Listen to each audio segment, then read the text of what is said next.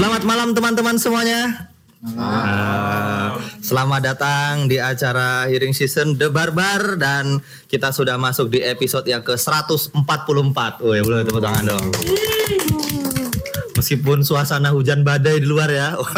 Terima kasih yang sudah meluangkan waktu ke sini. Luar biasa gokil menembus hujan dan badai. Dan pada malam hari ini kita kembali kedatangan musisi indie dari Yogyakarta ya, teman-teman. Ya, boleh dong beri tepuk tangan untuk Joybeans. Wah. Gini dong tepuk tangannya dong.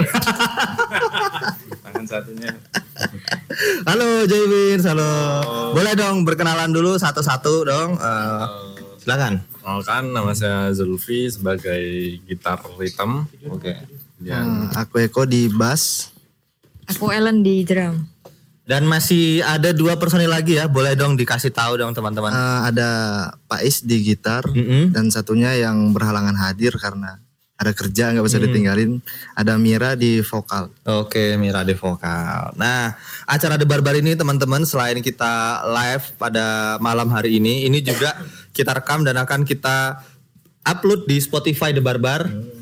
Tayang setiap hari Senin jam tiga sore. Jadi silakan nanti di-share ke teman-teman yang tidak sempat hadir ya. Nanti bisa Senin besok jam tiga sore bisa dengerin apa yang akan kita bahas di malam hari ini. Oke. Ya, bersama saya J. Arif kita akan ngobrol kurang lebih satu jam ke depan ya teman-teman. Dan Joybeans ini baru saja merilis sebuah E P. Gak baru aja sih, beberapa bulan yang lalu tepatnya ya. Ya, tiga bulan yang lalu ya, bulan Oktober lalu. Ini berjudul Starry Haze, berisi empat track. Wah, boleh dong dikasih kisi-kisi dulu sebelum nanti kita mendengarkan karya-karya kalian. Ini E P ini berjudul, uh, judulnya kan Starry Haze, ini bercerita tentang apa nih? Silahkan. Oh iya, uh, Starry Haze itu kumpulan hmm. dari berapa track ya, empat hmm. track.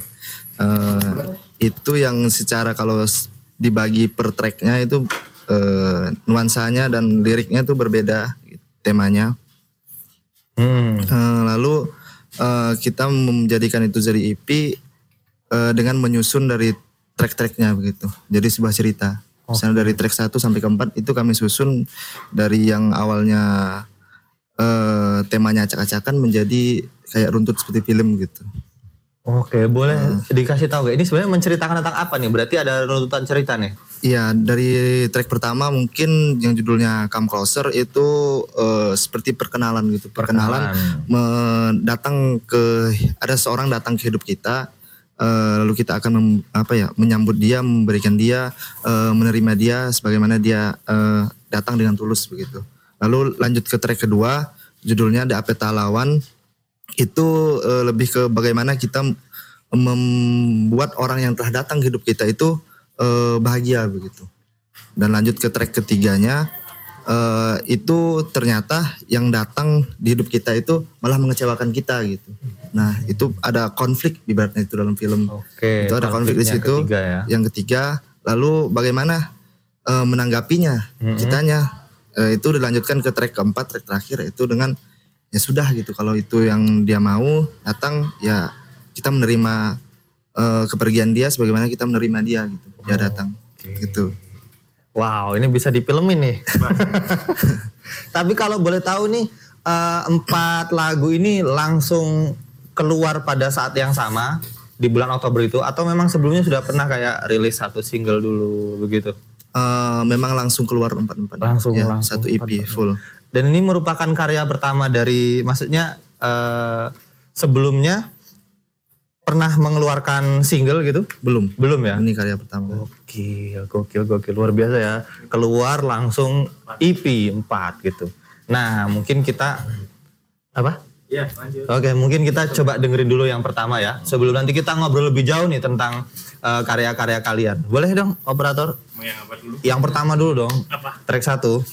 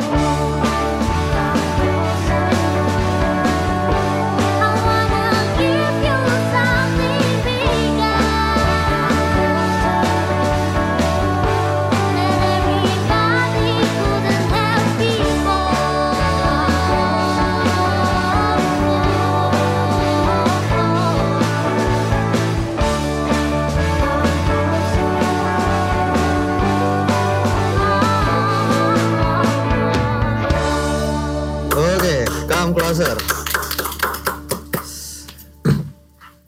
Ya. Kalau dari lagu-lagu kalian itu yang paling banyak nulis liriknya siapa nih? Semuanya ditulis sama Eko. Oke. Okay. Di E P-nya itu di, di E P ini ya, yeah. Empat-empatnya ya. Yeah. Mas masuk Mas Eko. Iya. Betul. Tapi kalau dari aransemennya melibatkan teman-teman atau Mas Eko juga sendiri nih? Uh, kalau beda-beda sih Mas. Hmm. Per tracknya beda-beda. Hmm. Kalau di Come Closer nih kebetulan Come Closer dulu. Uh, dasarnya itu saya, okay. Terus dibantu sama Pak Is juga, sama Eko dan Ellen hmm. yang ngisi drum jadi jadi sebuah lagu Come Closer. Oke okay, oke okay, oke. Okay. Sebenarnya kalian nih sudah uh, masih terhitung baru atau memang sudah lama tapi baru ngeluarin E P kemarin Oktober gitu? Hitungannya ya baru Mas. Baru banget. Baru banget. Oh iya. Karena kita terbentuk di bulan benar ya Juli. Juli. Bulan Juli. Yeah. Bulan Juli terbentuk, gimana tuh? Boleh diceritain sedikit mungkin proses terbentuknya? Awalnya, Joybeans. Okay. Awalnya itu Eko ngajak saya, ayo bikin band pop gitu. Hmm. Oh boleh nih, terus uh, Eko ngajak uh, Pais pada waktu itu kita bertiga. Hmm. Posisi awalnya saya di drum awalnya. Oh, oke. Okay. Terus, uh, ah kayaknya ada yang kurang nih. Terus... Uh, ngajak siapa ya, ngajak Pak Is ternyata uh, dia tuh punya temen mm-hmm. yang bisa nyanyi gitu, mm-hmm. namanya Mira, oh ayo ajakin aja, terus kita ngajak uh, temennya temen gitu ya, bisa temennya gitu temen ya. Gitu dia punya temen bisa ngedrum gitu, mm-hmm. cewek, siapa namanya Ellen, oh boleh deh diajak aja. Terus okay. kita latihan deh, baru awal latihan itu lagu Come Closer ini. Mm-hmm. Uh, latihannya berapa jam? Satu jam ya? Oh dua jam, dua jam. Tapi jam pertama tuh udah langsung, udah langsung ini mas, apa? Connect gitu loh. Mm-hmm. Udah langsung, wah langsung jadi baru nih. Baru pertama, padahal baru pertama kali ketemu, ketemu. Wow. Pertama kali ketemu di studio itu. Jadi uh, boleh deh langsung. Project-project selanjutnya itu. Berarti lagu Come Closer ini udah cukup lama ya diciptakan sama Pak Eko ini? Ya lagu pertama. jangan, jangan Pak Eko katanya. Tapi udah cukup lama berarti kan ketika ketemu langsung latihan Come Closer oh, iya, langsung. Lagu pertama lah ibaratnya. Mm-hmm. Sebelum for, uh, dengan lima orang itu mm-hmm. yang pertama. Oke oke oke oke.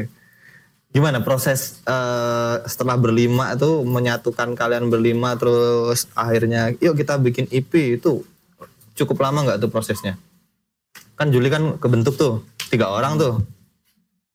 Hmm, gak cukup lama sih. Hmm. Uh, berapa ya terproduksinya? Sekitar dua bulan lah. Dua bulan? Dua bulan untuk empat lagu.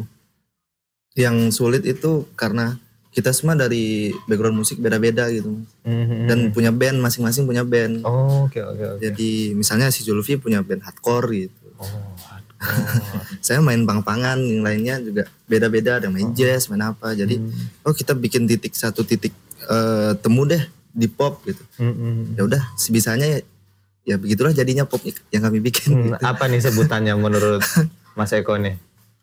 Uh, apanya? Eh, apa musik dari... kalian Joybeans ini? Uh, kalau generalnya uh, indie pop sebenarnya, mm-hmm. indie pop awalnya pengen bikin indie pop, cuman semakin kesini semakin kesini uh, ketukannya dan cara mainnya uh, malah kayak power pop gitu lebih ke, ya. Dan kami bingung mau apa ya genrenya nih apa gitu, sampai uh, kita rekaman ternyata sound yang keluar di rekaman itu lebih enak. Uh, yang mentah gitu loh, mm-hmm. sound yang mentah dan masih raw gitu beratnya tanpa uh, jauh dari yang sound-sound pop yang modern gitu. Mm-hmm. Ternyata ada nih subgenre dari uh, indie rock. Indie rock. Jadi ada garage pop gitu. Garage pop tuh bukan masuk pop sebenarnya, masuknya ke uh, indie rock dia, subgenre indie rock. Jadi sound-sound yang uh, yang mentah gitu, yang dia influence-nya yang uh, punk rock yang enam puluhan gitu. Punk rock enam puluhan, hmm. garage pop. Garage pop itu influence-nya situ. Jadi yeah. oh enak nih juga sound yang mentah gitu. Tapi yang enggak modern. Uh, tapi kalian menemukan ini apa sebelumnya sudah mendengarkan lagu-lagu enam puluhan yang bergenre garage pop ini? Kalau yang enam puluhannya belum dengerin. Mm-hmm. Uh, yang bawah-bawahnya ya turunannya seperti yang sembilan puluhan yang uh, band-band ya dari British lah, misalnya yang Sarah Records segala macam itu kan lebih ke twee-pop mm-hmm. gitu ya. Mungkin yang twee-pop dia lebih ke happy vibes gitu, mm-hmm. tapi kami kan lebih ke yang apa ya, yang kemarahan, yang apa gitu. Jadi lebih ke uh, garage pop gitu kami cari. Cuman di E P ini memang kalau garage pop dia uh, lebih lebih nge-fast kan gitarnya, lebih nge-fast gitu dan bener-bener nyakar gitu. Cuman di E P ini kami pengen pop gitu loh, pengen berusaha pop ibaratnya. Mm-hmm. Cuman pas manggung ya gitu dia gitarnya ngefast gitu, malah mm-hmm. mau beli Big Muff ya. Malah aneh. Jadi kayak beda lah kalau di kami live sama yang di record gitu. Beda ya? Uh, soundnya. Okay. Lebih ke uh, lebih kotor lah kalau live-nya. Dan ini juga yang bakal Uh, jadi Joybeans ke depannya begitu. Oh, okay, okay. Lebih kotor dan mentah gitu. Untuk tiga track lainnya juga seperti ini juga soundnya? Atau uh, beda lagi tuh? Lebih lebih mentah ya Via. Yeah. Lebih mentah? Lebih mentah, lebih raw gitu. Kalau track keduanya lebih ini deh. Lumayan. Oke, oke, oke, oke. Ada tambahan mungkin? Yeah. Silakan. Drumnya. Uh, drumnya gimana? Ada kesulitan gak? Maksudnya kan baru ketemu mereka terus tiba-tiba musiknya kayak gini nih. Kalau beda ya, iya. Soalnya kan dulu aku mainnya di alternatif. Terus apa? Pas main pop nih. Mm-hmm. Karena bingung-bingung juga mau nyamain. Menyesuaikannya ya. Gimana? Harus bersih lah, harus rapi uh, lah. Gitu. Harus rapi. Iya, bodo amat gitu. Tapi lama nggak menyesuaikannya Mbak? Enggak sih soalnya. Uh, apa? Berapa? Mereka juga uh? kasih referensi gitu, jadi uh, oh, oh kayak gini okay. lagu-lagunya, gitu. Jadi nggak. Oke okay, oke. Okay, okay. Apa aja tuh referensi yang mungkin dikasih sama mereka nih? Banyak sih sebenarnya. Uh, ini dari barat semua. Dari. Lagu-lagu barat. Uh, lebih banyak yang Sarah Record sih sebenarnya mm. banyak. Oh, oke. Okay. Tulisan-tulisan hip-hop, Talulah Gosh misalnya. Nikki and the Corvettes gitu-gitu. Hmm. Ya kalau yang yang populernya Weezer mungkin. Gitu. Weezer. Ya. Oke okay, oke okay, oke. Okay. Kita baru dengerin satu nih. Coba kita dengerin dulu yang kedua. Nanti baru kita tanya apa ya? Minta interaksi sama penonton ya. Oke silakan operator. Track kedua ini judulnya apa nih? The Apetalawan.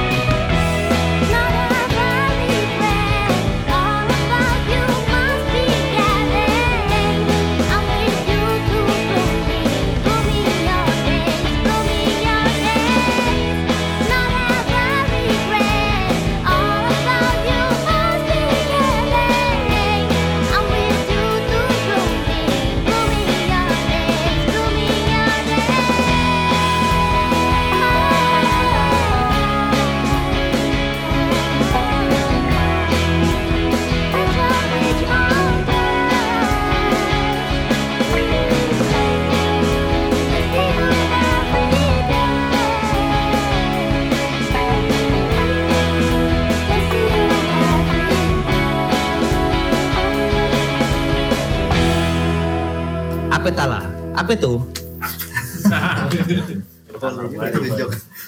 Silakan dijelaskan. Eh, yang nulis siapa nih? Mas Eko lagi ya? Silakan Mas Eko. Udah, ini sok-sok pinter sih sebenarnya nih. Sok-sokan sih pakai setiap alat tuh eh, apa ya namanya? Unsur di dalam eh, kalau dalam biologi itu untuk membuat bunga itu mekar gitu. Kalau enggak ada di Apetalawan tuh bunga itu enggak bakal mekar gitu. Air. Eh, bukan itu bukan. Eh, Gen, gen. Yang bisa bikin bunga mekar. Yeah. Salah satunya air kan. Iya, yeah, matahari juga sih. Oh, cahaya matahari. Uh, gen lah, gen di dalam uh, bunga struktur itu. Bunga dalam bunga itu. Uh, di semua bunga ya. Hampir itu kalau gak ada di Apetalawan gen itu. Uh, gak bakal mekar gitu. Jadi hmm. itu sebagai uh, apa ya beratnya ya. Perumpamaan kalau uh, lagu itu. Menciptakan kalau aku ingin membuat uh, hari-harimu mekar begitu. Ah bisa aja Mas. Kena ya Mas. Apetalawan, Apetalawan itu satu kesatuan ya? Bukan nanti ada Apetalawan dua, tiga gitu enggak? Uh, sebenarnya ada cuman yang pengaruh tuh di Apetalawan satu cuman lagu oh. Kalau lagu ya satu aja ini, oh, nggak ada part duanya. Oh kirain ada kalau rame part dua. Oke oke oke. Jadi berharapnya lagu ini membuat yang mendengarkan tuh mekar. Mekar gitu. Ah, apakah Anda sudah mekar teman-teman? Oh iya. Oke okay, berarti bekerja lagunya bekerja. Nah kalau lagu ini emang di ditulis setelah lagu pertama tadi? Enggak. Enggak malah. Uh, terakhir. Malah yang terakhir. Malah yang terakhir ya. Oh. Kenapa nih malah ditaruh di track yang kedua nih? Uh, karena tadi nyusun cerita satu E P tuh bercerita dari awal sampai track terakhir tuh track empat tuh uh, kayak cerita aja gitu. Hmm. Gitu. Dari liriknya uh, vibes-nya gitu. Oh, oh ya kita sapa dulu nih yang baru datang. Halo Mas siapa nih? Pak Is. Oh, Pak Is. Yeah. Telat, sorry ya telat karena hujan tadi. Karena hujan. Jadi... kita semua juga kehujanan loh. Iya, tapi kita tahu yang namanya on time. sorry, sorry, sorry, sorry. Enggak. Tenang lah, kita semua hanya bercanda. Ya maaf. Pemetas suasana. Oh, ya suasana. Oke, kita udah dengerin dua lagu nih. Kita mungkin apa interaksi dulu ya. Nanti sebelum kita lanjut lagu ketiga, lagu keempat. Boleh teman-teman yang ingin menanggapi gitu atau mungkin bertanya impresi setelah mendengarkan lagu-lagu dari uh, teman-teman Joybeans, silakan. Nyatet, udah nyatet. Udah nyatet pertanyaannya. Bahan, ada pertanyaan? Ayo teman-teman, siapa? Pade, Pade? Belum nanti. Belum. Mas Des? Belum nanti dulu. Oke Mas Faiz, kalau uh, di Joybean uh, sebagai apa Mas? Uh, di Joybean di gitar lead. Gitar lead, yeah. Oke. Okay. Uh, Mas Faiz ini salah satu yang bertiga pertama tadi ya? Iya. Yeah. Iya, yeah, bertiga pertama. Bertiga pertama gitu. Gimana Mas uh, kesulitan kesulitan kesulitan ketika penggarapan proses E P dari Joybean sini? Kalau kesulitannya jelas yang di awal itu kan kami berlima itu genrenya beda. Hmm. Terus uh, akhirnya pas itu aku sama Eko coba mencari apa ya, coba nyari playlist-playlist yang kiranya pas untuk Joybean gitu.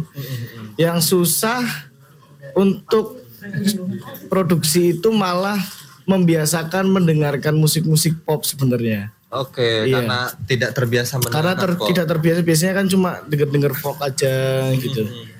Terus akhirnya harus mendengarkan musik yang full aransemen gitu, full hmm. itulah yang yang kompleks gitu. Akhirnya uh, kalau kesulitan dari saya itu, terus kesulitannya juga untuk menyatukan ini, menyatukan warna teman-teman itu, hmm. itu yang paling susah di situ sih sebenarnya. Sama ini, saya nggak biasa denger lagu bahasa Inggris, akhirnya nggak rap lagu bahasa Inggris itu sulit. Oh, oke okay, oke. Okay. Hmm. Kesulitan letak kesulitannya di mana Mas?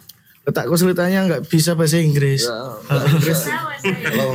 Yang penting nggak bisa ke Inggris itu. Oke. Okay. Oh ya mungkin kita juga tanya ke Mas Eko apa uh, alasan memilih lirik berbahasa Inggris gitu dibanding dengan bahasa sehari-hari bahasa Jawa misalkan gitu. uh, selain keren ya. Selain, selain keren, selain highlight global itu. Highlight global. Uh, uh, saya juga uh, di lingkungan teman-teman yang apa ya, yang uh, expert lah di dunia puisi misalnya segala macam, lirik, prosa segala macam. Kalau saya bahasa Indonesia, saya jauh di bawah mereka begitu. Jadi saya okay. coba nulis puisi atau apa segala macam pakai bahasa Inggris. Oh ternyata le, nyaman ya ternyata menyampaikan sesuatu gitu.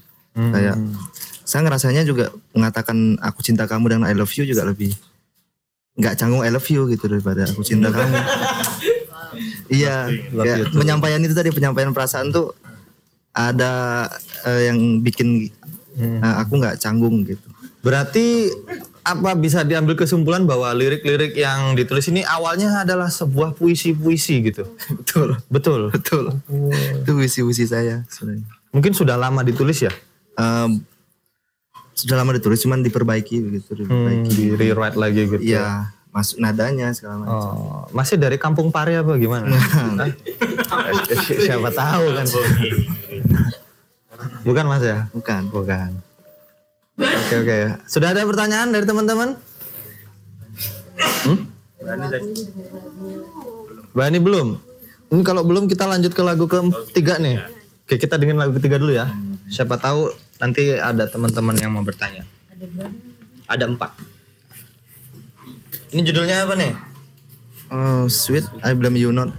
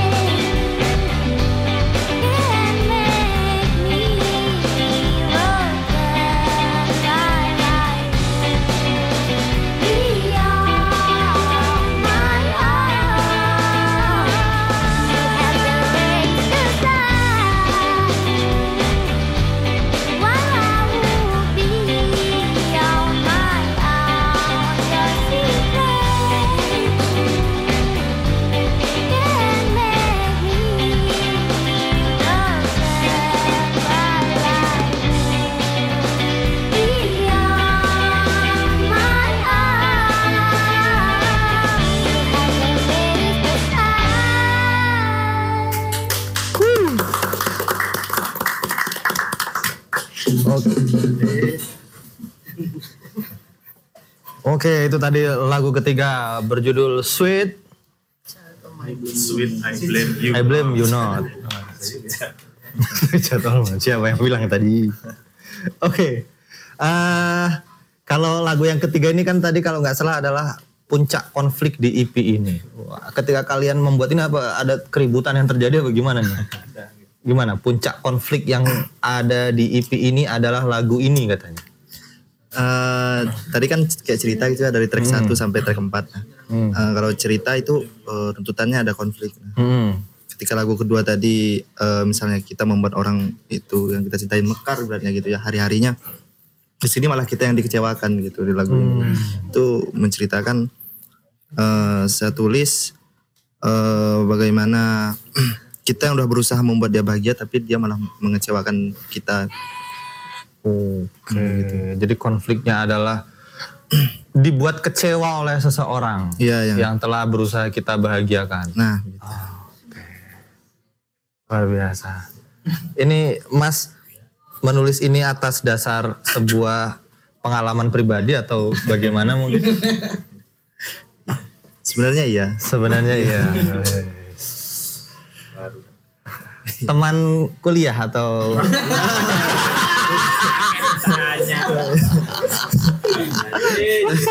Kulik ya, kita kulik ini sampai bisa membuat sebuah al apa album pendek loh.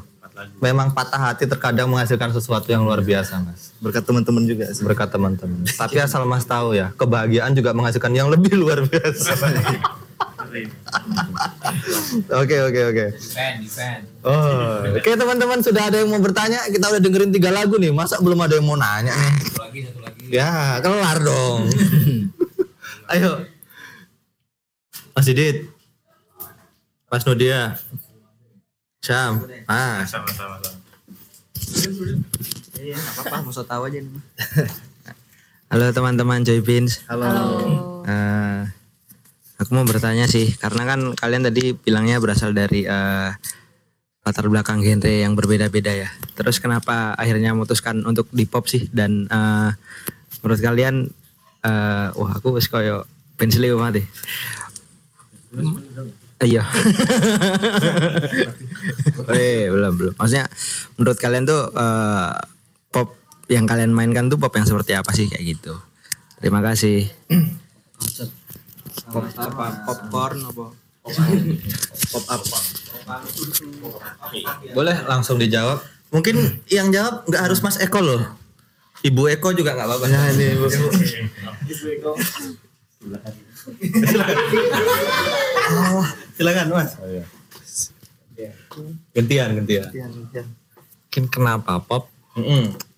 Sebenarnya Eko yang. Eko. Eko yang mau lagi, ya. Eko lagi. Ini kalau Eko tapi, pulang acara ini gagal loh ini acara. Tapi,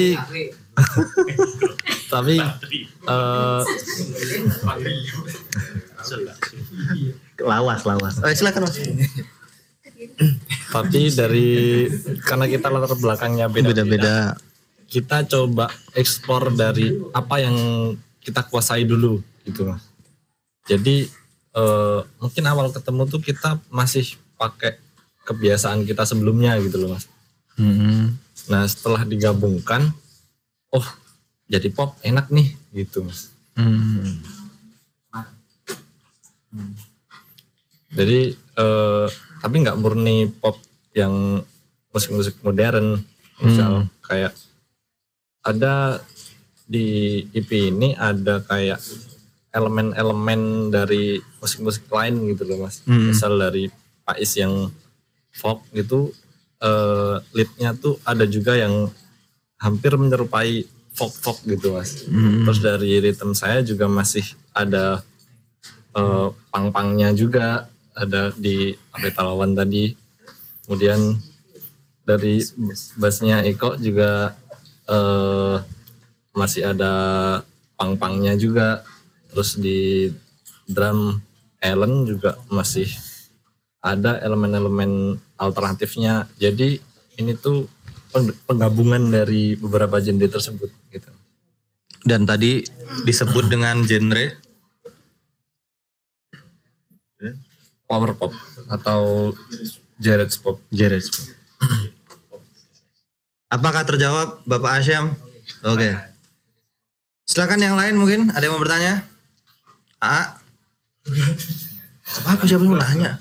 Mario. Satu lagu lagi kelar ini acara. Anda deh. Oh baru dibahas. Enggak. Asilah. Wah dibajingan kan. Mbak Ditya. Satu lagu lagi. Kayaknya kita putar satu lagu nih, banyak yang nanya nih abis ini. Oke ya. Bener ya. Langsung banyak yang nanya nih abis ini. Ini adalah lagu terakhir dari E P, apa nama E P-nya tadi ya? Starry Haze. Iya, Starry Haze. Hmm, itu sama. Oh, judulnya pun sama juga. Oke, okay, Starry Haze juga judulnya.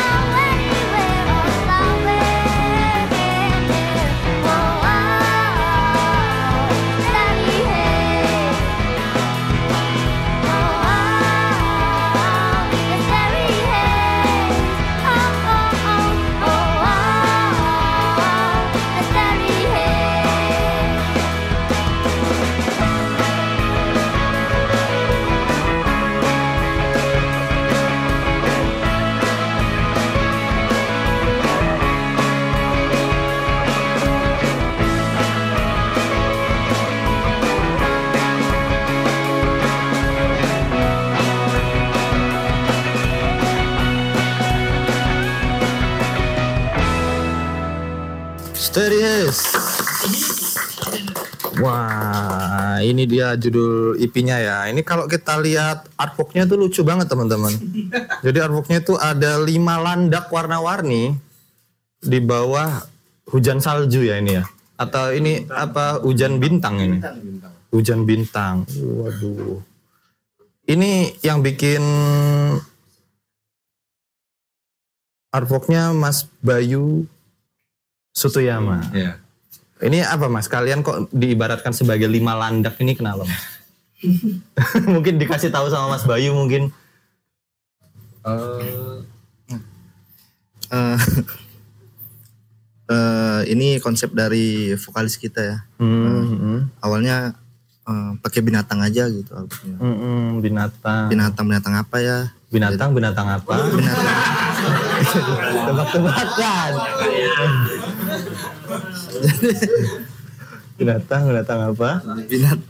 Jadi dipilihlah uh, landak gitu karena sempat ada percocokan nggak? Aku celeng aja gitu. Enggak, enggak. enggak. Langsung landak tuh kenapa tuh? Uh, landak itu uh, ini sok pinter lagi sih sebenarnya. Oh nggak apa-apa mas. Uh, sok filosofis. Oh. Uh, ada kita tuh kalau landak kan kalau dia berkumpul itu di musim dingin misalnya uh, dia uh, kan bulunya tajam-tajam. Hmm. Oh, ya, durinya. Iya iya. Ya bulunya tajam-tajam.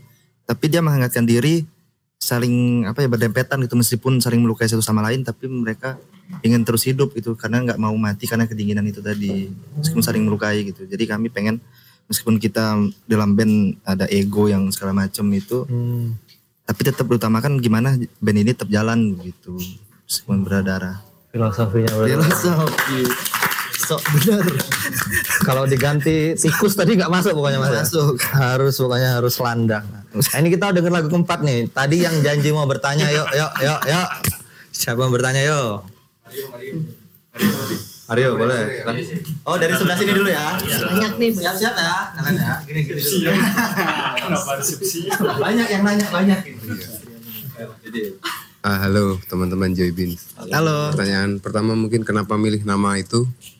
Joybeans, terus yang kedua, kalau dari tadi filosofinya setiap lagu tuh antara flora dan fauna gitu loh. Apakah teman-teman ini dari fakultas biologi atau punya? Enggak, serius, serius. Soalnya oke, oke menurutku ini. Gitu aja mas. Satu-satu dulu aja. Oh. Aku, aku dia ini kan agak nanti main banyak, banyak. Tulis dulu lah moderator. Oh. Takut lupa, takut lupa, sampaikan lagi. Takut lupa, takut lupa langsung aja lah ya. Banyak ini saya yakin habis ini banyak ini. Kenapa memilih Joybeans yang pertama? Kenapa memilih Joybeans? Hmm. Itu sebenarnya plesetan dari soybean sih sebenarnya. Oh plesetan ya, mainnya plesetan, ya? Iya. Lu marah. Enggak lu ya Allah, siapa yang marah sih? Jadi soybeans itu kan kacang kedelai ya, berarti kacang kedelai. Ini filosofi apa lagi nih? Ah, filosofi nih, Mang. Flora lagi nih. Ini jokun apa apa sih? uh, itu kalau uh, kacang kedelai berarti enggak uh, pernah disajikan uh, dalam bentuk satu gitu, satuan kacang gitu. Meskipun dia jadi tempe, jadi minuman, mm-hmm. cara banyak rame-rame gitu, kacang. Oke. Okay. Nah, jadi dari situ awalnya. Cuman karena soybeans sih terlalu biasa gitu. Hmm. Joybeans. Joybeans karena kita pengen bersenang-senang juga di band ini gitu. Oh, enjoy. Iya. Oh, oke. Okay. Terus yang kedua, latar belakang kalian ini apakah pegawai Gembira Loka atau apa? Rasis, rasis. Oh, rasis. Apanya rasis? Parah, parah. Itu pertanyaannya. Iya itu pertanyaannya. Kenapa banyak fauna dan flora di dalam unsur karya Joybeans ini? Bahkan makna namanya pun kacang kedelai coba. Uh, itu uh, apa ya beratnya? Yang dekat dengan kita lah, yang kadang-kadang kita luput uh, seperti tumbuh-tumbuhan, seperti binatang gitu. Hmm. Uh, ada uh, bahwa mereka tuh memiliki arti yang lebih dari yang apa yang kita kira gitu. Oke. Emang kalian kampusnya apa aja sih? Ada. Kami anak komunikasi sebenarnya. Oh, ya. Di mana di mana? Di mana? Kalau aku di U I N. Iya. U I N. Kalau beda-beda sih. Kalau aku dari S satu-nya di Amikom dulu, hmm. komunikasi juga. Oh. Artis di U I N juga. Kalau Aaron di A P M D. Kalau vokalisnya di I S I. Tari. Komunikasi. Enggak, enggak, enggak dari. Enggak ada. Isi komunikasi. T K P, T K P. Oke, oke, oke. Jadi itu Mas Didit, apakah terjawab Mas? Oke, lanjut sebelahnya. Oh, sponsor. Waduh, langsung dikasih. Eh, ini sih tadi aku hmm, beberapa dengar beberapa lagu tuh kayak kebayangnya kayak musik-musik dua ribuan kayaknya ya. Ada yang musik kayak musik-musik pop Jepang, terus pop yang Jepang. Terus yang terakhir tuh kayaknya Indonesia yang kayak Citra Skolastika gitu-gitu loh. Nah, ya enggak sih? Terus nah aku penasaran uh, apa namanya pas bikin bikin bikin lagu, bikin satu rangkaian lagu itu tuh influensinya ah, kayaknya ke ini deh gitu atau ke siapa gitu, apakah ke Denica? Oke, terima kasih. Jadi ada mendengarnya malah jadi pop Jepang. Apa ada referensi ke sana juga? Terus Citra Skolastika juga. Silakan. Enggak sih sebenarnya kalau pop-pop Jepang enggak. Hmm. Kalau pas bikin ini memang dengernya yang sembilan puluhan gitu, sembilan puluhan dua ribuan awal. sembilan puluhan. Hmm. Uh, apa ya kayak uh, ya di British-British gitu, British-British hmm. rilisan tahun segitu. Uh, lalu dengan kami yang berbeda-beda latar belakang mencoba mendengar hal yang uh, ibaratnya pop gitu, jadi nggak tahu kenapa kayak gitu jadinya. Hmm. Kami ka- natural ya, gitu. Natural. Apa ya? Hmm. Uh, jadi waktu di studio gitu, ya kita tuh punya karakter yang beda-beda.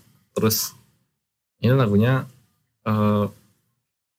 nggak uh, nggak terlalu pakem sama influence-nya jadinya. Jadi kita punya karakter beda-beda, terus kita out aja gitu, terus ya jadilah ini. Gitu. Gitu. Pernah cover lagu sebelum jadi ini? Oh, pernah cover lagu, terus lagu apa yang di cover gitu? Enggak pernah, sebelumnya enggak pernah cover sih. Enggak pernah cover, Mas. Tapi kalau live kita cover satu lagu dari Misfit, tapi itu beda juga jadinya. Oh. Di ya aransemen beda ya. Iya. Dibikin apa yang kita punya aja gitu. Hmm. Begitu Mas Nut. Oke, okay. Selanjutnya. Oh,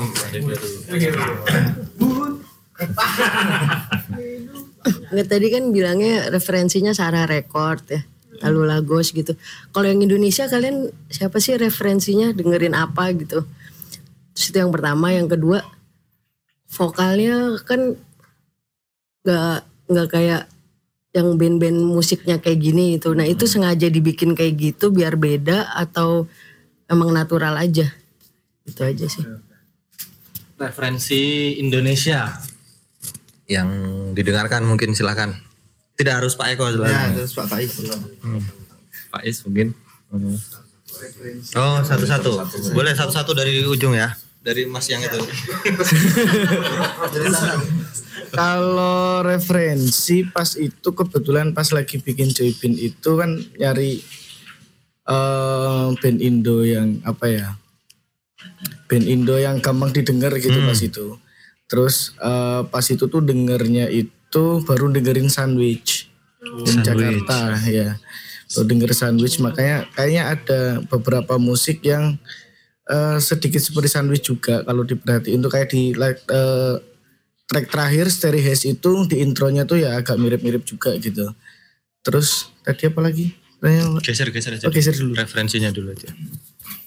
Kalau aku, aku sembarang sih mas. Maksudku, aku lebih banyak dengerin lagu pop tapi bukan yang Joybeans gitu. Mm-hmm. Misalnya, uh, iya yang di band-band dua ribuan Indonesia. The Massive. The Massive. Indonesia, Vera. Vera. Oke, oke. Oke, Pak Eko silakan. Kalau pop Indo apa ya? Bingung uh, indie-indie. In, indie-indie gitu ya. Uh, Drizzly mungkin, Drizzly. Drizzly, Moongazing and Her. Drizzly. Impromptu juga sih. Impromptu. Hmm. Karena teman kami juga jadi denger. Bisa, bisa. Oke, silakan.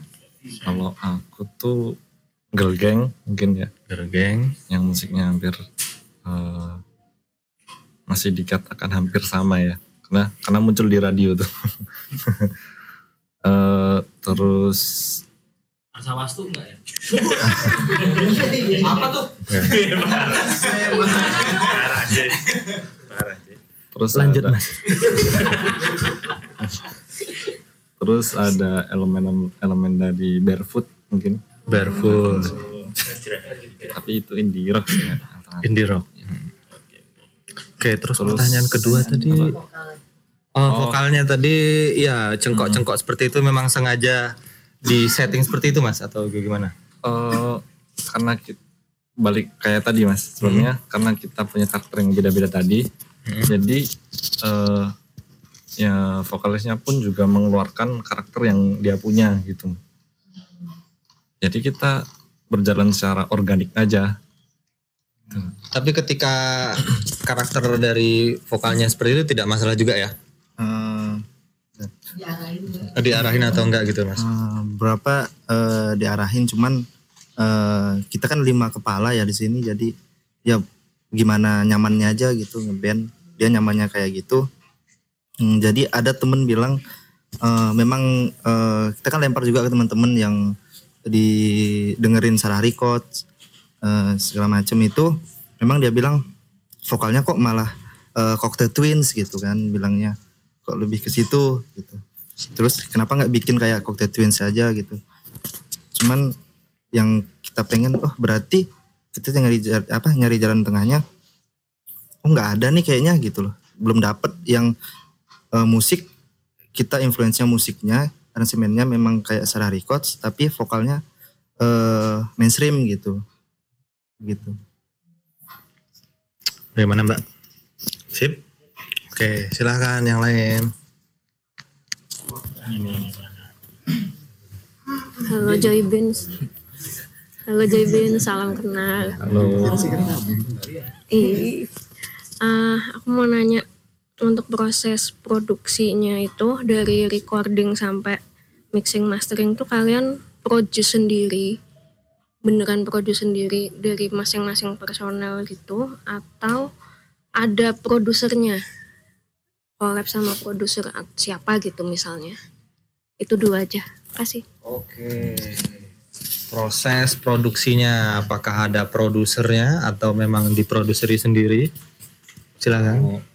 Di di rek, proses recordingnya itu mm-hmm. kita inisiasi sendiri tapi kita rekaman di Repertoir home recording. Itu dia juga sempat ngasih kayak oh ini tuh enaknya gini, ini enaknya gini, terus pertimbangin lagi ke kitanya, kita diskusi oh enggak Mas gini aja gini aja jadi hmm. eh, directnya tuh tetap tetap dari kita semua, terus eh, engineer-nya yang ngerjain gitu. Oke, jadi yang ngedirect tetap dari kalian ya, ya. Mintanya gimana ya gitu. Oh, boleh dikasih oh, tahu orangnya siapa tadi? Insinyurnya namanya Mas Tio. Mas Tio dari Repertoir. Di Kota Gede. Di Kota Gede. Di Kota Gede.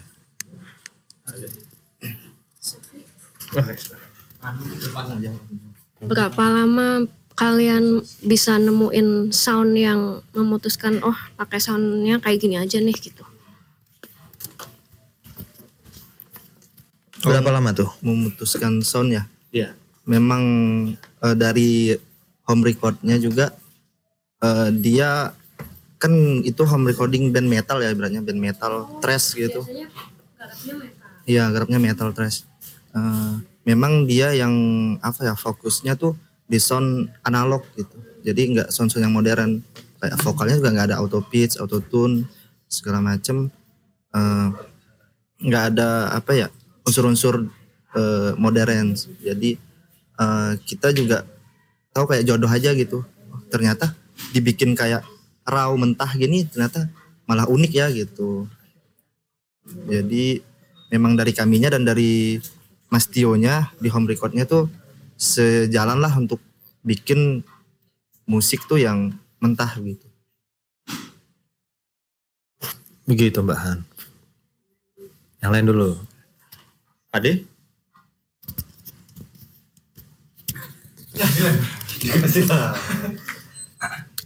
Selamat malam Joybeans.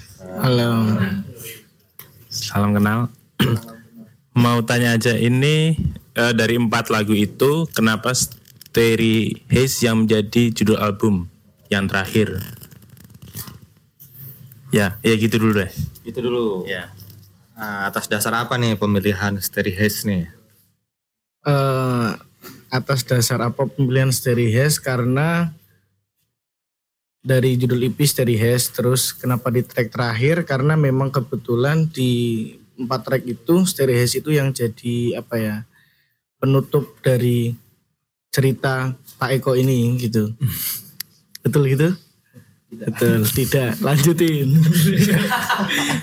Iya, ini kan penentuannya tadi kan apa ya, uh, yang track ketiga itu kan kayak pas puncak-puncaknya gitu, pas meledak-meledaknya gitu, terus kemudian uh, Starry Haze itu untuk dari dari rangkaian cerita tadi itu Starry Haze ya yang di akhir gitu, makanya kenapa sekalian aja kita urutin gitu, sekaligus Uh, pas itu memilih nama E P apa yang cocok, kayaknya memang Starry Haze juga sekalian buat nama E P bagus. Dulu malah kalau gak salah itu uh, Starry Haze itu malah sempat mau jadi nama band, tapi gak hmm. jadi uh, sempat sempat mau untuk nama Starry Haze itu untuk nama band tapi gak jadi. Oke, apakah ada unsur fauna dan flora dalam arti Starry Haze ini? Starry Haze itu lebih ke astronomi ya. Oh, soalnya kan Starry Haze itu kabut berbintang gitu. Kabut berbintang, kabut berbintang. Nebula ya. Uh. Begitulah, itu Pak Eko juga yang menemukan kata Starry Haze uh, itu. Anda sebenarnya dari I T B, astronomi apa? U I N ya. Oke, oke, oke. Apakah terjawab Pak De? Siap. Siap, terjawab. Silakan Mas Desta mungkin. Hmm. Asyam, asyam lagi, asyam lagi.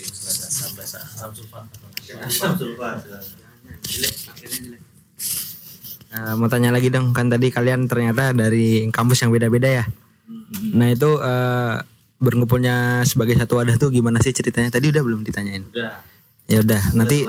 Biar, ya biar nggak apa-apa. Biar yang edit ya, biar yang edit. Ya udah, gitu aja sih. Tidak dijawab lagi teman-teman uh, pertemuan kalian tadi. Oh, bagaimana? Jadi kalau ini apa namanya kan kampusnya beda-beda gitu. Dulu itu uh, Eko sama Zulfi itu sempat punya band, terus uh, saya juga sempat beberapa kali suka bikin gigs. Uh, kenalnya itu sama Zulfi ya karena di band itu, kalau sama Eko emang karena kita satu kampus dulu. Terus uh, kita tuh dulu bertiga, aku, Eko sama Zulfi. Itu kita ngopi terus ngobrol bikin band yuk gitulah. Terus akhirnya nyoba kita jamming bertiga. Itu malah dulu Zulfi itu kan di bandnya yang lama itu dulu main drum. Terus awalnya memang aku main gitar, terus Eko main bass, Zulfi main drum. Terus iseng-iseng nanya ke temen, ke abang-abangan gitu, pengen nyari gitaris satu lagi. Nah bisa cewek buat nemenin vokalis kita gitu. Terus malah yang tak tanyain itu malah dia ngomong, aku gak punya gitaris cewek, yang ada malah drummer cewek, mau ndak gitu. Terus akhirnya dikasih lah kontaknya, kita kontak-kontakan sama Ellen. Terus akhirnya kita nyoba jamming gitu. Terus kalau ketemu sama vokalisnya, kebetulan vokalisnya itu dulu pernah featuring juga sama temen kita, sama Riak Berlabuh namanya, terus Isan. Terus kebetulan saat itu pas uh, Riak Berlabuh featuring sama Mira itu kebetulan uh, di band saya yang lama juga lagi main bareng sama Riak Berlabuh gitu. Jadi momennya pas, terus kenal, akhirnya kita ajakin. Gitu sih Mas kalau ketemunya. Itu Mas Asyam. Oh boleh. Hmm, panggung pertama kalian kalau boleh tahu di mana dan kapan? Lima ya. Hah, waktu hmm. live. Lima.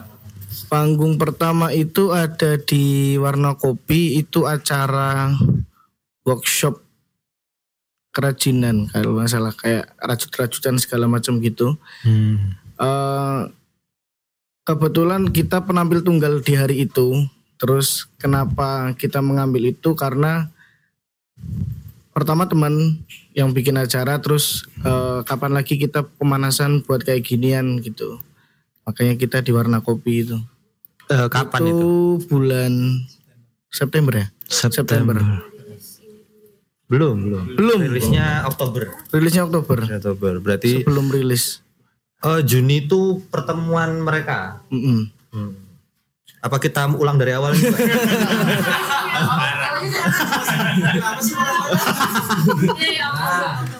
Masih, masih. Ya, live dulu. Kalau nggak salah, itu kita live dua kali baru rilis ya. Iya, setelah di Warna Kopi kita ada main di Journey. Setelah itu baru rilis. Hmm. Sama Seller. Seller. Oke, aman, Mbak. Oke, kita lanjut lagi. Aa, boleh. Langsung aja titik loh, Bang. Halo, salam kenal teman-teman Joybeans. Salam kenal. Uh, kan tadi uh, cerita uh, proses apa produksinya ya, pas mixing masteringnya tuh karena di orang. Nah, penasaran aja di teman-teman Joybeans tuh kepuasannya kalau dihitung secara persentase berapa persen nih sama si Mas Tio tadi? satu sampai sepuluh deh, ya deh gitu. Itu yang pertama. Yang kedua tuh setelah I P rencananya apa nih? Itu sih, entah itu manggung-manggung, entah itu promo atau mau nyiapin album gitu. Ya gitu aja sih. Tingkat kepuasan ya Mas Tio. Mungkin kayaknya kalau ngomongin tingkat kepuasan itu antar personal beda-beda ya. Mungkin hmm. bisa jawab satu-satu aja enggak Mas? Eh bisa dari Anda ya. Susah ini dulu ya. Kita langsung sambungan ke Mas Tio ya. Untuk tingkat kepuasan mungkin dari satu ke sepuluh itu ada di delapan. delapan. Oke, ini jawaban cari aman teman-teman. Iya. Yeah. So, Mbak gitu. Ellen? Kalau aku sama si delapan. Eh? Sama delapan. Sama delapan juga. juga. Pak Eko? Uh, Jangan delapan lagi Mas. Delapan setengah lah ya. Delapan setengah. Servisnya uh, beda sama Pak Eko. Uh, karena ada kesulitan karena uh, beliau kan sering garap yang banter gitu kan. Mm-hmm. Jadi kesulitan pas kebetulan saya juga yang uh, bolak-balik uh, ngeliatin master, uh, mixing mastering itu. Jadi agak uh, apa ya namanya? Berjuang juga lah untuk gimana bikin sound kayak gini. Oke oke oke. Kalau dari saya sembilan lah. Wih, paling banyak servisnya ini. Terus pertanyaan kedua adalah rencana terdekat, mungkin rencana di dua ribu dua puluh empat inilah. Apa nih? Kalau rencana terdekat kita mau bikin single. Oh mau bikin single. Sudah mulai rekaman mungkin atau baru uh, latihan? Kalau rekaman belum. Belum. Tapi kita udah uh, materinya udah siap sih, Mas. Materinya ya, udah siap. Tinggal cari jadwal yang pas aja gitu. Itu ren- ada rencana enggak di bulan keberapa mungkin rilis gitu? Habis hmm. pemilu ya. Habis pemilu. hmm, cari aman ya. Cari aman. Oke, berarti sekitar bulan tiga lah ya. Iya. Sama deklarasi kemenangan Prabowo itu ya Pak. Ini kan kalian band Partai nol dua kan ya? Enggak, enggak. Terang, santai. Saya saya netral, netral. Netral, netral. Enggak, enggak netral. Ayo selanjutnya melanjutkan tadi ya. Oh iya, silakan. Kedepannya Kedepannya dua ribu dua puluh empat uh, tentu uh, kita hadir kayak datang di dunia uh, permusikan lah ibaratnya ya, di Indonesia dengan E P itu sebagai uh, uh, pembuktian kami gitu kalau kami ada gitu. Hmm. Namun untuk kedepannya memang Joybeans akan soundnya lebih uh, berubah lah ibaratnya tadi yang gitarnya lebih ke lebih ekspor lagi clean hmm. tadi kan clean terus hmm. ada gain agak naikin dikit ya uh, jadi kedepannya tuh memang kami membuat uh, pop yang kotor begitu yang lebih ngefast gitu segala macam hmm. dengan cuman tetap kami cari benangnya gimana biar enak didengar. Oke oke oke oke. Bagaimana A? Apakah terjawab A? Terjawab. Oke, terjawab. Selanjutnya, Mario mau bertanya. Masa mesin? Lagi lagi. Oh ya, silakan silakan. Saya nggak ngeliat, maaf. Uh, halo Joybeans. Uh, halo. Uh, tadi kan kata Mas Eko ya, lirik-lirik Joybeans ini berangkat dari puisi. Mungkin nggak mungkin sih, aku pengen tahu penyair-penyair siapa aja nih yang yang menginspirasi Mas Eko selaku penulis dan disepakati oleh Joybeans sendiri hmm. dalam menyusun kata per kata, dalam menyusun puisi tadi gitu. Iya itu. Dari Indo satu, luar satu ya. Indo satu, luar satu. Luar satu. Ya mungkin oh. ada gitu. Seadanya aja. Kalau Indo tadi yang sebutin masnya Edgar Allan Poe. Ya. Yeah. Edgar Allan Poe. Terus kalau Indo, kalau Indo mungkin uh, Widat namanya ada. Widat ada teman saya namanya Widat oh, gitu. Teman. Ya. Jadi dia saya suka baca puisinya dan uh, menggugah gitu ibaratnya. Mungkin itu. Bagaimana mas? Apa yang terjawab? Terjawab mas. Masa yang Indo nggak ada lagi gitu yang terkenal gitu. Kebetulan Widat dia gitu. Oh, dia. Selain dia. Kacau dia mas. uh, Wan Anwar ada. Wan Anwar. Wan Anwar. Almarhum. Ya. Oke. Okay. Ah, sama satu lagi ya. Kalian ini kan berangkat dari karakter yang beda-beda jelas ya. Apalagi aku juga kenal beberapa gimana sebelumnya. Nah, untuk lahirnya E P Starry Haze ini gitu. Jalan apa yang akhirnya mempertemukan kalian dengan karakter kalian berbeda-beda tadi? Itu sih. Terima kasih. Jalan apa yang mempertemukan kalian? Jalan Kejayaan apa-apa gitu mungkin ya. Jalan Wahid Hasyim ya mempertemukan kita ya. uh, mungkin tadi pertanyaan ini udah ditanyakan Mas Ida, cuman kayaknya belum datang gitu. Uh, jalan yang mempertemukan itu ya uh, kita mencoba menggali apa yang kita punya dan apa yang kita kuasai saat ini gitu. Mungkin pop itu jalur tengah untuk kita dari latar belakang dan karakteristik masing-masing gitu. Begitu mas, ya, apakah terjawab mas? Belum nih mas ini. Lebih spesifik. Lebih spesifik. Apa ya Zul, penjelasanmu mau apa Zul? Hmm. Uh, karena kami gak satu tongkrongan juga ibaratnya.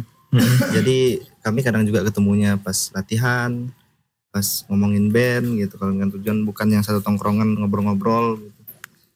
Sering. Jadi kami bikin band ini juga sampai E P ini ya kita mencari kesenangan bareng-bareng gitu. Karena bikin band awalnya juga pengen senang-senang gitu. Pengen senang-senang. Ya, ya jadi ya begitu ketika kita menemukan kesenangan di sini ya jadi gitu E P gitu. Berjalan secara organik tadi. Hmm. Orientasinya senang-senang. Bersenang-senang. Sambil berkarya mas ya. Berkreasi. Berkreasi. Begitu mas apakah terjawab? Oke. Oke okay, siapa lagi? Mas Bambang mungkin? Tidak. Malam minal, minal aizin wal faizin. Uh, mungkin mbaknya mau bertanya? Enggak. Oh iya. Silahkan. Ceka. Halo. Halo saya Desta. Glad to be semi back. Um, meminjam kalimat Pak D selamat gitu untuk atas rilisnya mini album. Uh, pertama sih apresiasi dulu. Uh, sangat terharu sekali gitu. Udah jadi politikus belum sih ini? Sangat terharu sekali, terharu dalam arti kesederhanaan teman-teman yang uh, Joybean bawa ke dalam aransemen, ke dalam pemilihan akord, gitu. Uh, cukup simpel, aku yakin rekamannya tidak banyak layer gitu, tidak banyak tumpuk-tumpuk lead satu, lead dua, lead tiga, empat, lima kayak gitu. Uh, itu mungkin buatku, buatku sendiri bisa dihitung dengan jari sekarang yang berani untuk bikin lagu dengan akord populer semacam itu. Populer dalam arti populer di zamannya di pertengahan tahun sembilan puluhan ketika dunia diserang pop pop dengan uh, vokalis perempuan macam Cranberries, uh, P J Harvey, lalu ada Hole. Di Indonesia kita tahu ada Galeri, lalu ada Potret, ada satu lagi anak-anak potlot uh, yang buaya darat itu aku lupa uh, namanya apa ya, uh, Trackstep, Trackstep Lunatic dan dan macam-macam gitu ya. Lalu di solois ada ada seperti Alanis Morissette, Uh, Sinead O'Connor dan lain-lain yang yang yang menyusun kesederhanaan itu ke dalam lagu sehingga cukup bisa diterima gitu. Nah, tapi persoalan cukup bisa diterima ini kan sangat-sangat bercabang ya. Itu bisa diterima dalam arti orang yang mendengarkan itu langsung ngeh. Meskipun uh, dengan judul ini, oh berarti lagunya tentang ini dan macam-macam gitu. Nah, uh, lalu yang kedua mungkin agak sedikit jahat gitu ya, membuat mini album lalu menyusun, uh, berupaya menyusun cerita ke dalam uh, repertoar gitu, entah itu yang awalnya secara acak atau terkonsep itu keren gitu, tapi apakah cerita itu sampai, itu persoalan lain gitu. Karena dari empat lagu itu teman-teman tadi bercerita ini seperti film gitu, pada satu titik tertentu seperti film, tapi aku memandangnya itu film yang melahirkan banyak tanda tanya kalau buatku. Itu contohnya gini, ada konflik itu yang memang sengaja dibikin lewat aransemen saja, ada cerita yang memang disusun lewat aransemen saja, aransemen bisa bercerita gitu tanpa harus lirik, atau juga sebaliknya gitu. Oh, jadi lagu ini, cerita ini dibantu dengan lirik. Dan di lirik itu seperti halnya film atau cerpen, pasti ada latar tempat, ada latar waktu, lalu ada tokoh mungkin, lalu ada konflik gitu. Ya memang dimasukkan di situ, jadi tidak terwacanakan belakangan gitu. Jadi kayak gitu. Ada juga lagu yang memang sengaja dibikin Ket, uh, ket, agar ketika orang mendengarkan itu benar-benar terasa aneh gitu. Tujuannya emang begitu. Misalkan aja Janis Joplin di Mercedes Benz yang tahun enam puluh tujuh atau enam puluh delapan, dia cuman pakai suara tok gitu. Nah kalau mau ngomongin folk ya, it, ya itu folk gitu. Artinya tidak ada musik sama sekali gitu. Ini membingungkan orang dan memang ternyata memang sengaja dibikin begitu. Ya biar orang ini aja gitu, biar orang janggal gitu. Tema janggalnya itu dia bawa, dia rumuskan dalam aransemen gitu loh. Jadi bukan dalam narasi secara lirik sama larik. Itu. Nah, aku belum menemukan di mini album ini, ini satu cerita yang dirajut itu tadi gitu. Malah cenderung sendiri-sendiri-sendiri gitu. Terus yang kedua persoalan bahasa. Nah, bahasa sangat personal tentu saja kan. Bahasa sangat personal itu dan itu kesepakatan gitu. Tapi kemudian ketika ketika kita masuk ke dalam satu dialektika, mana bahasa yang lebih mudah disampaikan gitu. Itu menurutku alasannya kurang kuat ketika Mas Eko tadi bilang ya bahasa lebih keren aja gitu. Tahun tujuh puluhan gitu ya.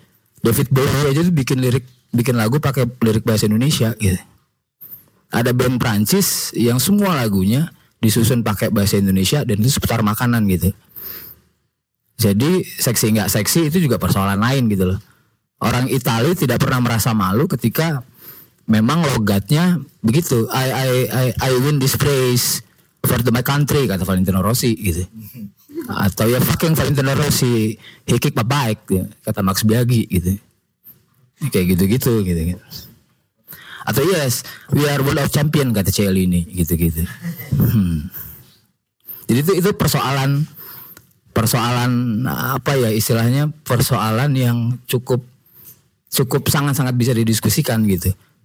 Toh juga dengan akord dan dengan aransemen sederhana itu kukira masih sangat mungkin kalau itu dibikin dengan bahasa Indonesia gitu. Lah buktinya kayak Potret, Galeri aja bisa gitu. Dengan musik yang sama persis menurutku. Kayak gitu. Yang kedua, yang ketiga mungkin ya produksi. Kukira sih lebih, lebih apa ya? Lebih hati-hati sih. Hati-hati ketika mengambil elemen-elemen e, ini suara begini, suara begitu gitu. Maksudnya kalau kalau menurutku sih gak usah memaksakan si penyanyi harus ikut akord ini gitu. Tapi memang kita nyari, kok suaranya di mana sih gitu. Maksudnya vokal vokal yang e, melodi vokal yang keren itu, yang sering bermain di nada area-area sedang gitu, rendah, tapi enaknya di di kayak gimanain gitu. Gitu. Tuning juga gitu. Maksudnya apalagi ada dua gitar kan. Kalau menurutku partnya kudu jelas. Jelas dalam arti ini yang main kowe, ini yang main kowe gitu. Jadi orang bisa bisa sendiri gitu. Kalau aku sih itu, terima kasih. Terima kasih Mas Desta. Terima kasih banyak Mas.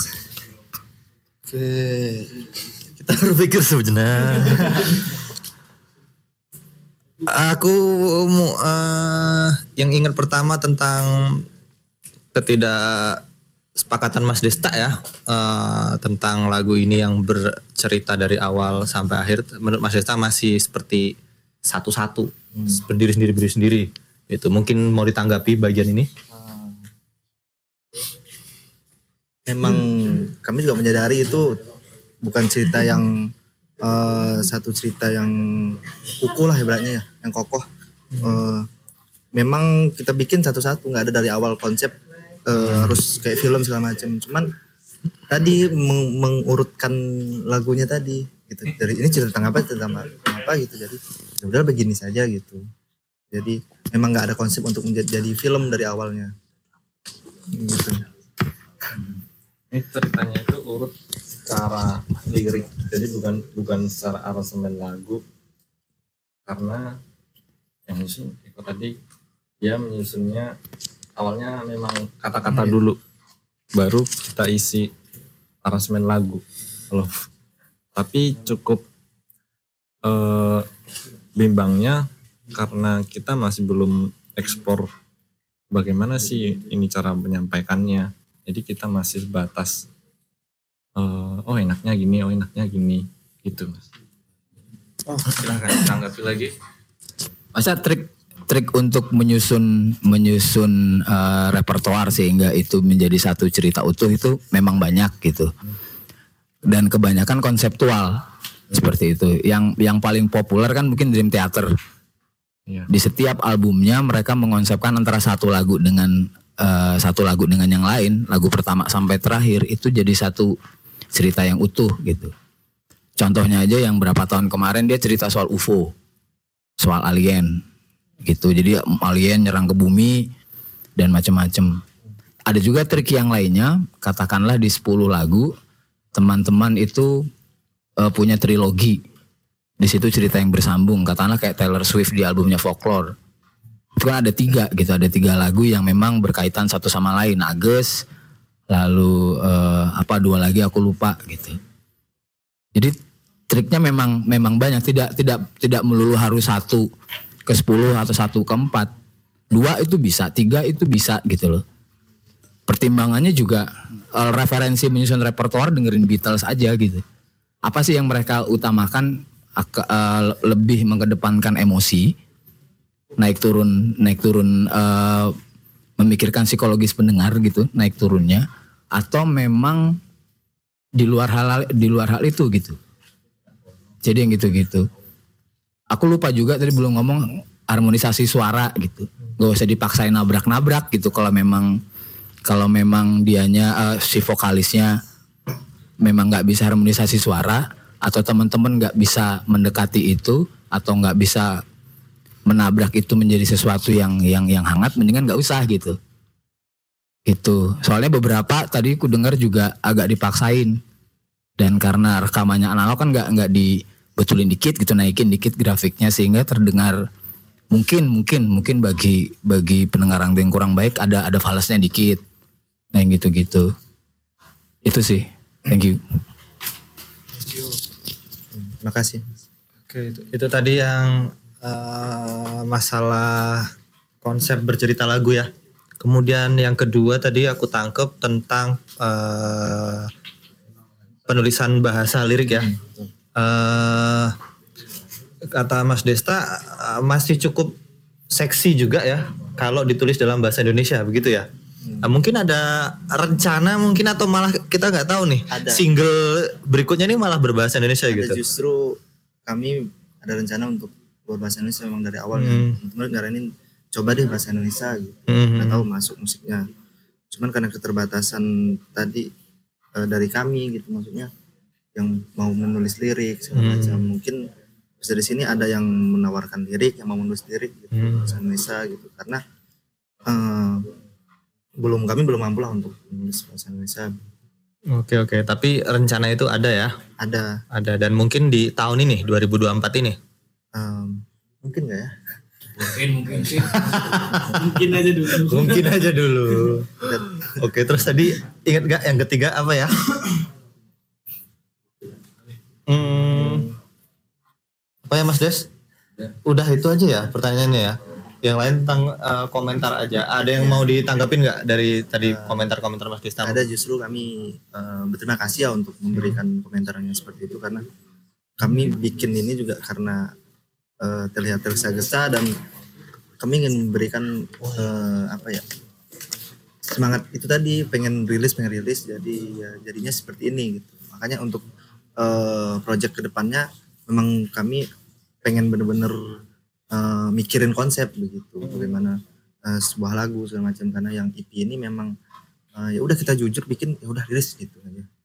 Yang harmonisasi vokal juga mungkin mau dikomentarin, uh, mau ditanggapin maksudnya. Itu juga tidak di konsep gitu Mas, ya udah ngalir aja gitu record uh, dan memang mungkin ya ada yang tahun ini rilisnya mempertimbangkan eh, single dulu apa E P dulu gitu. Kami enggak, I P aja gitu, mana yang hmm. ya udah denger aja empat gitu, okay. pendengar gitu. Jadi nggak muluk-muluk harus ini banyak pendengarnya satu dulu cari pendengar segala macam. Kami pengen record dan rilis begitu aja awalnya. Gitu. Oke. Okay, okay. Yang jelas as a produk personal mereka udah berhasil gitu. Oke. Okay. Udah, udah, udah main thread ya. Gitu. Udah. Oke, okay, luar biasa. Boleh dong tepuk tangan untuk Joybeans. Oke. Okay. Uh, tidak terasa kita sudah satu setengah jam lebih ya kita ngobrol dan semuanya sudah bertanya ya uh, tapi ada beberapa yang tidak bertanya juga. Ya kan interaksi itu penting ya, ya kan. Uh, Haris mau tanya Haris? Huh? Harusnya s- hanya sudah tanya kabarnya baik. Kabar baik. Saya yang bertanya. Ya, dia bertanya kabar baik enggak? Baik. Baik, alhamdulillah, alhamdulillah. Terima kasih pertanyaannya Haris. Dan oke okay, teman-teman, thank you ya sudah meluangkan waktu malam hari hujan-hujanan ya kan. Luar biasa perjuangan Mas Pais sampai sini juga tadi Mas ya. Hujan-hujanan gitu. Ya, jangan lupa teman-teman yang belum bisa datang pada malam hari ini kalian bisa dengerin uh, di hari Senin akan rilis di Spotify ya. Podcast The Bar Bar dan minggu depan ada siapa Pak De? Fortune. Fortune. Wah. Fortune Cookies. Itu dari K L P empat puluh delapan teman-teman. K L P empat puluh delapan. Silakan. K L P Kulon Progo empat puluh delapan ya. Silakan datang merapat ke sini insyaallah habis maghrib acara akan ke- dimulai semoga tidak terjadi hujan badai pada hari ini ya. Thank you ya teman-teman yang sudah datang. Uh, saya Jarib sampai jumpa minggu depan.